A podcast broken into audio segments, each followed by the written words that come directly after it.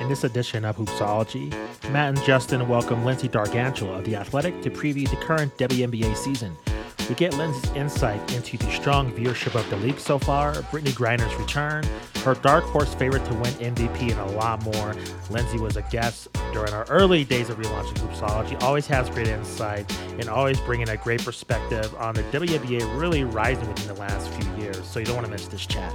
Please email your questions to hoopsologypod at gmail.com and follow us on all social media platforms for our latest content. Also, subscribe to our YouTube channel. We are a proud member of Underdog Podcast, and now, Lyndsey Dark D'Arcangelo. She is a reporter for The Athletic, covering women's college basketball and the WNBA. We have the pleasure in welcoming back Lyndsey D'Arcangelo onto Hoopsology. Welcome, Lyndsey. Thanks for having me.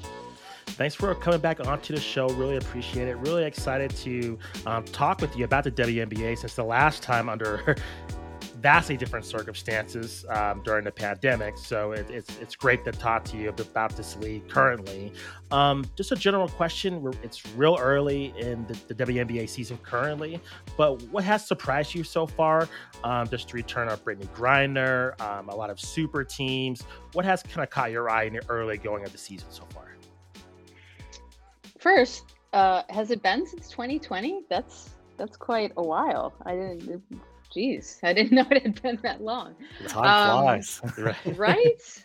Right. Um, second, you know, I mean, open. It was just we just had one weekend of play. Really, um, it, I'm still. I do weekly rankings that I that I issue every Monday, and I I wanted to wait. You know, I didn't do this past Monday because I wanted to wait till we had some more basketball uh, under our belt before, so we could see some some of the storylines come to fruition here.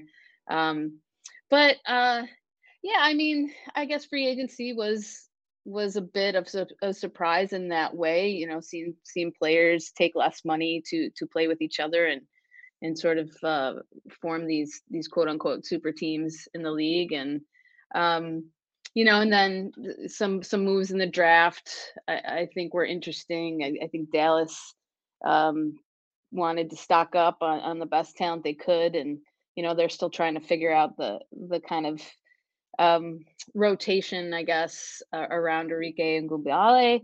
Ogunbowale, let me say that again. And um, yeah, so I guess those were some of the initial things going into the season. Uh, since the season started, um, you know, Seattle, I think, is going to have a rough season. Uh, I don't think they were able to really do what they wanted to do in free agency. I know um, Courtney Vandersloot was considering signing with them, and obviously they, they didn't end up getting her.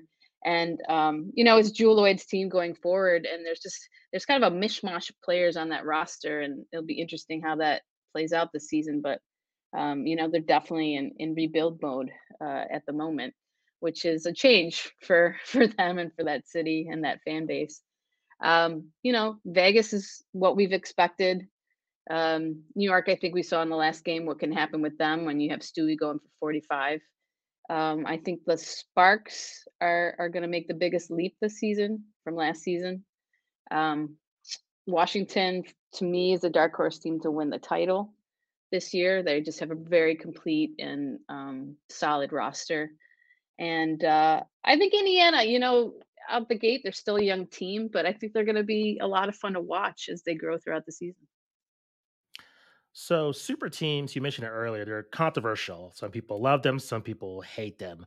What is your overall opinion of super teams in the WNBA? Is that good for the league, or um, would you prefer more parity throughout the rest of the teams?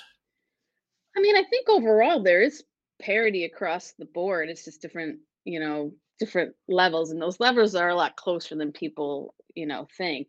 Um, super teams have been part of this league for a long time actually. The houston comets were were the original super team. They just happened to build through the expansion draft um, and just get the right core of players there.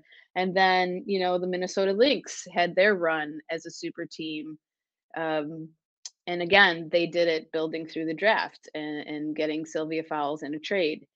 Um, so it's not like we haven't seen Detroit Shock, that's another one. It's not like we haven't seen these types of teams with multiple stars on the roster play before.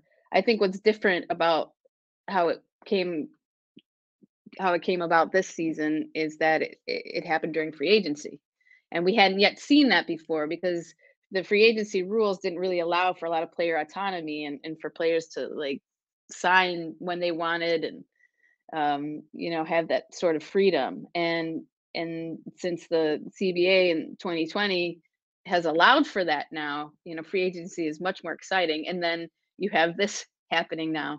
Um, and it's kind of it's fun. I mean, how much was mainstream media talking about the New York Liberty and and then the Aces with with Candace Parker? I mean, the attention for the league is great.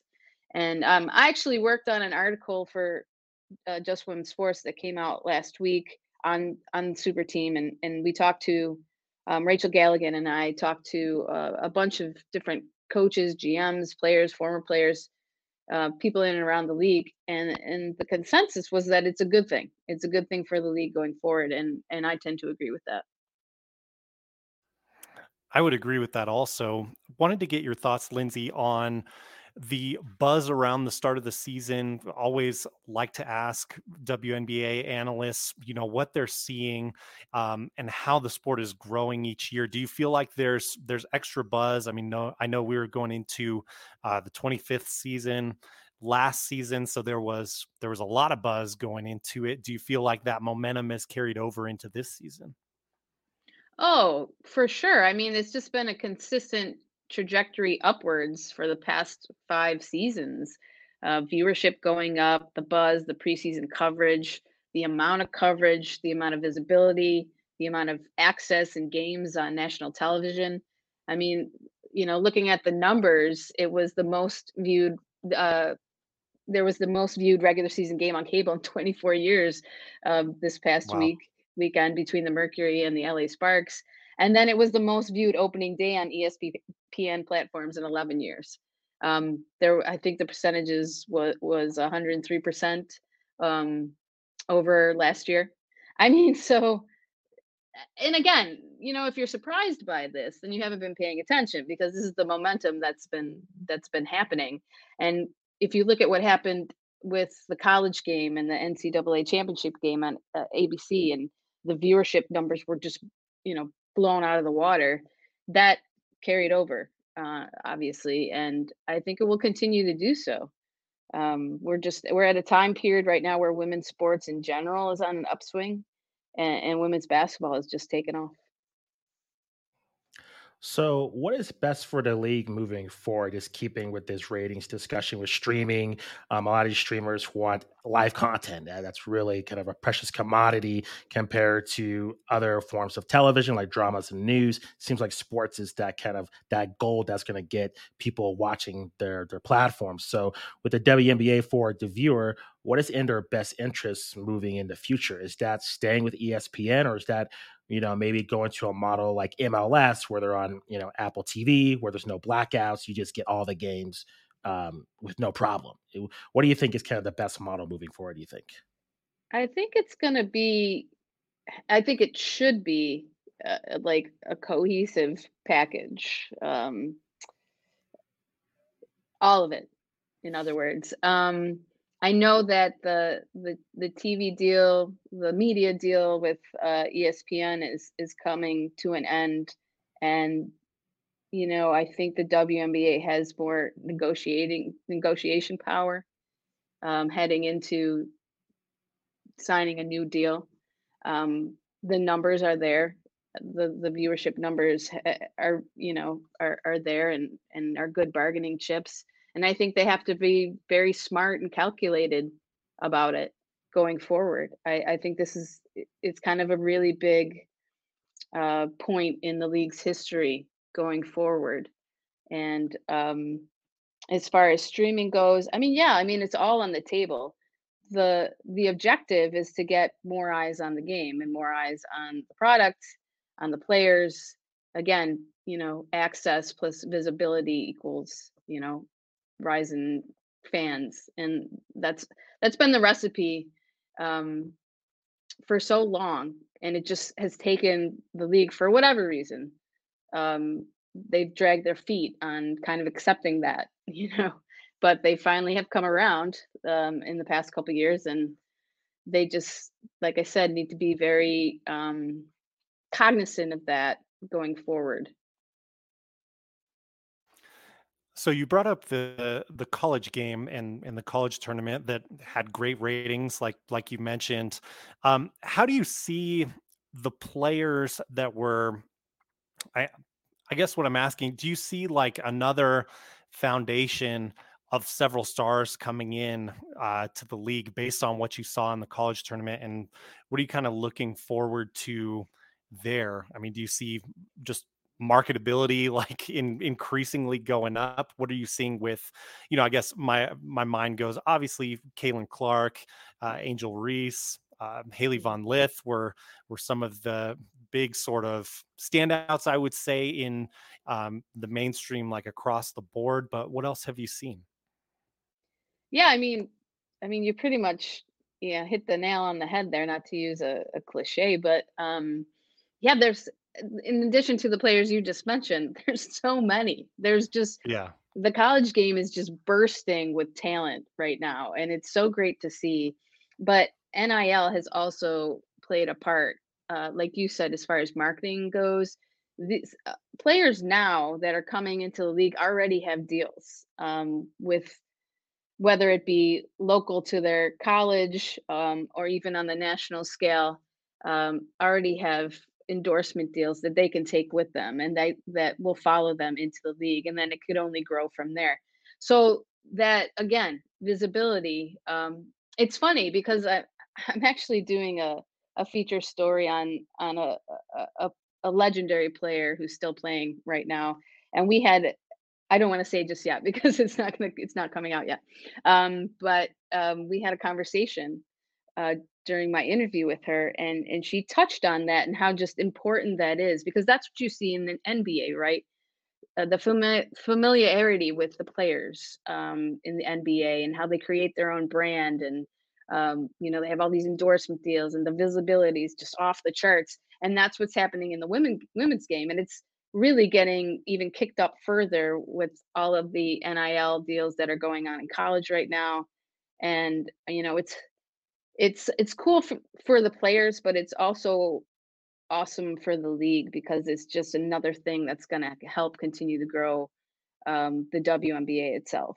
Uh, so, yeah, marketing is a huge part of it. And another thing, I, I don't really want to get into the incident itself. I mean, it's it's been talked about ad nauseum, but you know, another thing in that title game, I mean, the controversy surrounding the end of that game and Angel Reese and Caitlin Clark, I mean, in a way, um, you know, kind of a, a weird way to think about this this topic, but for that to be national news and trending, I, I think is kind of a landmark moment in in some ways too. Um, what did you see as far as like the reaction with that, and and would you agree that that's kind of a net positive for women's basketball as a whole? It's a huge positive. Trash talking is part of the game. It's just there's more scrutiny sure. on women when they do it. I mean, um, I was, you know, I'm a Buffalo Bills fan. I live in Buffalo, born and raised. And I was listening to this interview um, with Coach um, Sean McDermott. Uh, I think it was yesterday, and he was just talking about because he's the def- defensive coordinator this year. He resumed that role um, for this season, and he was talking about how he likes to get the players going, and he loves when they trash talk each other and I'm like, yeah, and it was just this thing that rolled off the cuff, right? Like, why does it have to be different for for women athletes? Like, are we supposed to are we supposed to be demure and like, you know, we can't show emotion and um, we can't act a certain way, we can't act too aggressive. Like, it's just a bunch of bunk. And to to see that happen on the national scale, I mean, it was just for people who who had never seen Angel Reese play before and were just tuning into the game because they wanted to see it or it was on or whatever, to be introduced to her that way and then and then judge her that way. obviously, they hadn't seen her play all season because that's who she is. You know, that's who Caitlin Clark is. They get they're emotional players. They get riled up. Um, they like to they like the the chatter, uh, you know, on on the court. I mean, it reminds me a lot of Diana Taurasi and you know she is respected by so many male players because of her confidence and trash talking For and sure. so i loved it i thought it was it was great like you said it's a net positive for the women's game. I think it's just it like sort of opened the floodgates in a way to to other things. Like it got people talking about these players, but then it also got people looking these players up, wanting to know more about them. Who is this Angel Reese character? You know, like things like that. So um, more of that, please. More of that. Um, staying on the college game, I heard another podcast and they were discussing kind of the transition from the college game to the WNBA and how there's a transition there and how it doesn't always go smoothly. And ultimately landing a long term roster spot on a WNBA team, it might go through different paths. And I just want to discuss kind of what I've been seeing year after year with the WNBA with a lot of just different roster cuts with talented players. And just your mm-hmm. thoughts on just the league expanding? Because I think Matt and I personally, we grew up in Albuquerque, New Mexico, huge women's uh, basketball fan base. I think I've been saying it for years. I think Albuquerque would be a perfect spot for a WNBA team. Um, they would support it immediately. So I'm just wondering with the WNBA, what is their mindset in expansion? Is it kind of linking up with current NBA teams or would they be looking at maybe a lesser market, uh, granted, but a dedicated fan base that would support the team just in the future? Yeah, so here's the thing I, that I'll say first is the WNBA has not been transparent about the expansion process. I actually shared a tweet maybe last week or the week before just about a timeline of things they have said within the past 2 years that just don't add up, you know, saying that they've narrowed the city list down to 20 cities and then they said in, in at the end of the summer they were going to make a decision by the new year and then the new year came and nothing was made and then they said they're still considering expansion and then now the list is back to 100 like there's no rhyme or reason to it and, and to me them continuing to put out these statements without really having their ducks in a row is just very confusing and frustrating for the fan base. Um, and it's it's misleading. Uh, so, like I said, they haven't been really transparent. So, I'm not really sure what they're thinking as far as that goes. I was at the Toronto game, um, the preseason game that I feel was more like a test run, and they sold out and that arena, and it was incredible. The buzz in the city, the amount of people that were there, the family atmosphere, the diversity of the crowd men, women, straight, gay, families, young, old. Like it was, it was incredible. Um, and I do think, again, the league is at a turning point. We talked about it with the media coverage and the media deal coming up, but it's also at a turning point with expansion. Um, I do think they need to expand. I think the time is timing is is perfect. Uh, I also think there needs to be something done about salary cap and and roster length you know if they could even just add like get it up to 15 for each for each team it would solve this problem of the lack of development. Some players like Aliyah Boston they're pro ready they can make that transition. The, the, the pro game is so much faster. You need such a higher level IQ basketball IQ and it's so much more physical. The strength of the players at the program is, is so is so much more um, is so strong, much stronger and more physical than the college level. So that's a that's a for some players that's a huge transition, and they need time to develop. How do players develop? You get signed, you sit on the bench, you watch, you learn, you grow in practice, um, and a lot of players don't get that opportunity because of the lack of roster spots. I think there were there was what 14 14 draftees who were waived this this this in throughout preseason and during training camp and that's there's 12 players drafted in in each of the three rounds so that's more than one round of players that that aren't getting an opportunity and are more than likely going to have to go overseas to develop their game. So that's an additional problem um, but yeah to answer your your question uh, i do i do think that the league needs to expand and, and you know decisions these types of decisions are crucial to to the future evolution of the league and you know they, they need to be made sooner than later. Absolutely and um you know another major headline and something that greatly impacted the WNBA as well got a lot of buzz for buying the Phoenix Suns, but Mat Ishbia, of course, the owner of the Phoenix Mercury as well, what have you seen from that change in ownership so far in Phoenix? Do you feel as encouraged as people that I've seen felt on the NBA side? Yeah, I'm not sure. I feel like we kind of see need to see a little bit more how this season goes. I thought the way Sure. that everything han- was handled with with Brittney Griner was super professional and um, just really thoughtful and, and carefully laid out. Her press conference was was very well done. How it was organized, um, how it was available um, for anyone to watch live, not just the media. Uh, I thought it was conducted very well. Um, things like that are are encouraging, and um, you know, eh, not being a beat writer, I'm not on the ground in in you know for with a franchise like Phoenix to really get a feel for it and to see. But from an outside national perspective, I like what I've seen so far.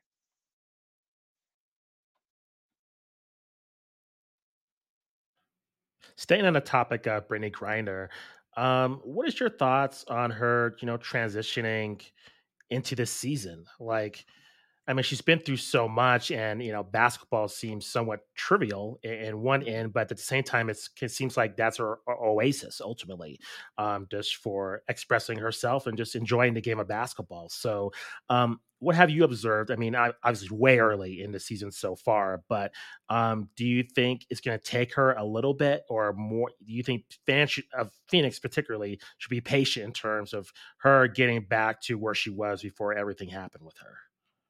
Yeah, I love how you put that, her oasis, because that that's exactly um, what is coming through and what you can you can visibly see the joy in her um, being back on the court, being able to play this game that she loves. Um, it is her her sanctuary, um, and I think from what I've seen and what I've heard from her um, in interviews and during that press conference, and then just seeing her play the um, a couple of games so far, is that she's rejuvenated. She's rediscovered a joy for this game, and I think it's because when you're in a position that she was, um, where you you're you may you don't know if you're ever going to play again, let alone if you're ever going to live a your normal life again. Like, I can't even imagine what that was like, but for her, I feel like it gave her, um she's got a new perspective, um, I think,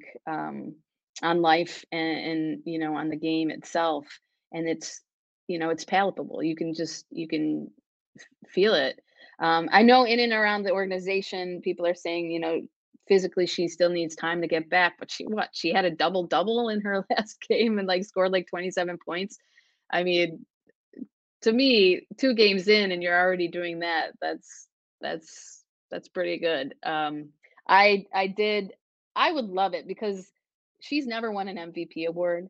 She's had the potential, but she's never been able to just get over that hump, you know, and really be consistent throughout the whole season. And I just think what a story it would be if she if she pl- keeps playing like this and just keeps getting better as she gets more in basketball shape as the season goes on and then ends up winning the MVP at the end of the season. I mean, that would be pretty cool. Yeah, the narrative is is laid out there Yeah, right? for it, Mhm. right? Well, you bring up that point. I mean, the the, the competition's pretty, you know, stiff for MVP. How much would would that be fair for the narrative to be factored in if it if it's close? Would that push her over the hump, or how would that factor in if, they, if it's really close? If we're in a kind of in the NBA equivalent, like a um, Nikolai Jokic, Joel Embiid, Giannis situation where it's really tight, and then it's like all these intangibles that could separate it. Like, how would that work in a Brittney Griner situation? Yeah, I would hope that it would remain basketball oriented, you know, and and you know, you just you keep it there um, with what was accomplished during the season. You know, I think Elena Delle Donne has potential to win another MVP this season. Breanna Stewart, um, I but and again, we're only two games in, but you know, it's something I you know I I want to keep an eye on because you know she is right there, and you know she is the most valuable player, you know, not only on her team, but you know what she does accomplishes across the board throughout the season. I, you know, I would hope that and I'm a voter. Full transparency. I would hope that, you know, what let me put it this way. So most valuable player is about, you know, what's done throughout the season. Um could she win for comeback player of the year? I mean, that's that's a possibility too. Um, and maybe that's a better fit, but we'll see. We'll see what what plays out this season. Well said. Um, one last question for me. I I have to ask because uh, comparisons are thrown out in in sports uh, between players in, in a way that can be kind of gross at times. But quick story time. My son, we're we're not Golden State Warriors fans. Um, no disrespect, great franchise, whatever. No, no hate intended. Point being, we turn on the TV. My son sees Steph Curry play for you know maybe three minutes, and he's asking us to get Steph Curry book for him the next time we go to the library. So there, there's just like this instant connection that you know lots of people have talked about. My question being, with what you saw in the college tournament, is it a fair comparison? And do you see with Caitlin Clark like the potential for that type of transcendence that could bring in a lot of youth fans to the women's game? Yeah, I mean, if we're we're talking about that, you know, I'm not a big, um, you know, like um oh diana taurasi is the michael jordan of the WNBA you know i'm not big on those types of sure. you know you have to find the male counterpart right for the the female player. But what i do agree with in this comparison is the thing i love about watching steph curry and what i loved about watching him at davidson was mm-hmm. what he did and like it was mind-blowing stuff right especially in the ncaa tournament what he would do. And I have that same feeling watching Caitlin Clark.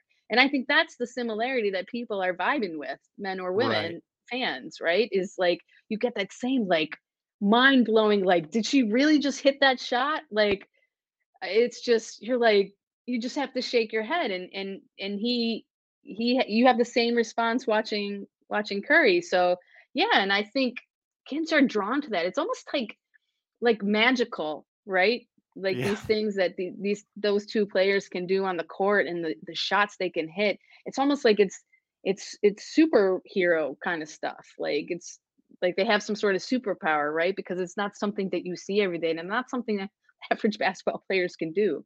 So yeah i agree with you on on that part. I think it's a, a player like caitlin clark in the women's game is is can have that same impact for sure and piggybacking off of that, um, just with both of them, I think that is not really, I don't know, presented to you know um, younger fans like Matt's son is the work ethic and how you know they don't just magically become great players. They're they're constantly working all the time. They're obsessed with the game, and I just wish that is imposed on a lot of people that are fans. Just like you know, their work just the way Steph Curry, his workout routine, just the way I'm sure Caitlin Clark is, you know, working out cons- constantly and just is in love with the game. I hope that gets translated to younger fans, just the work ethic that they can achieve what they are, what their idols are doing, just through hard work and obsession over the game, and not just you know watching their games on TV, which is important, but the hard work is goes with it as well. Yeah, that's a great point. I mean, it's not like they just go up in the game and then just do it. I mean, they yeah. get up shots constantly. They are yeah. constantly in the gym getting up shots. And I think that's some that's important to note because I think piggybacking on that, some players who go from college into the WNBA may have this notion that they can just make that transition and it's just you know, like the snap of the finger, and it's not. You know, these WNBA players work out constantly. They are constantly taking care of their bodies. They're constantly trying to get another edge. They're constantly in the gym. You can't make a WNBA roster unless you put the work in. And I think for some players, that's a wake up call. For sure. Lyndsey, this has been a great discussion. Please let our audience know where they can find you on social media, where they can find your latest works, any other projects you're working on as well. Yeah, I, I write about women's college basketball and the WNBA for The Athletic. I also do some work for Just Women's Sports. I'm uh, the co-author of Hail Mary: The Rise and Fall of the National Women's Football League um, from the 1970s. Uh, so that's available now, and um, I'm I'm on Twitter talking about women's basketball all the time at Dark Angel 21. That's where I'm primarily at. Awesome, Lyndsey. Thanks for your time again. Truly appreciate it. Yeah, thanks for having me. Hoopsology podcast is brought to you by Manscaped, who is the best, as you know, in men's below the waist grooming. Manscaped offers precision engineered tools for your family jewels. Manscaped recently launched the ultimate men's hygiene bundle, the Performance Package. Join over 7 million men worldwide who trust Manscaped with this exclusive offer for you 20% off and free worldwide shipping with the code HOOPSOLOGY at manscaped.com. The Performance Package 4.0 by Manscaped has arrived, and oh man, it's a game changer. A huge shout out goes to Manscaped for hooking Matt and I up with the Performance Package. Inside this package, you'll find a lot of useful items. You'll find their lawnmower 4.0 trimmer that you've probably heard of before. You'll also find their new weed whacker ear and nose hair trimmer. You'll find crop preserver ball deodorant, crop reviver toner. Don't sleep on those products, gentlemen. Performance boxer briefs and a travel bag. And for my bearded brethren, and I know there are a lot of you out there, be sure to check out the new Beard Hedger, which is a tool that makes managing your beard so much easier. 20 different instantly adjustable length options, no more messing with multiple clips with your trimmer. It's a really slick and ingenious product. Get 20% off and free shipping with the code Hoopsology. That's H O O P S O L O G Y at manscaped.com. That's 20% off with free shipping at manscaped.com and use the code Hoopsology. Unlock your confidence and always use the right tools for the job with Manscaped. We thank Manscaped for supporting the show.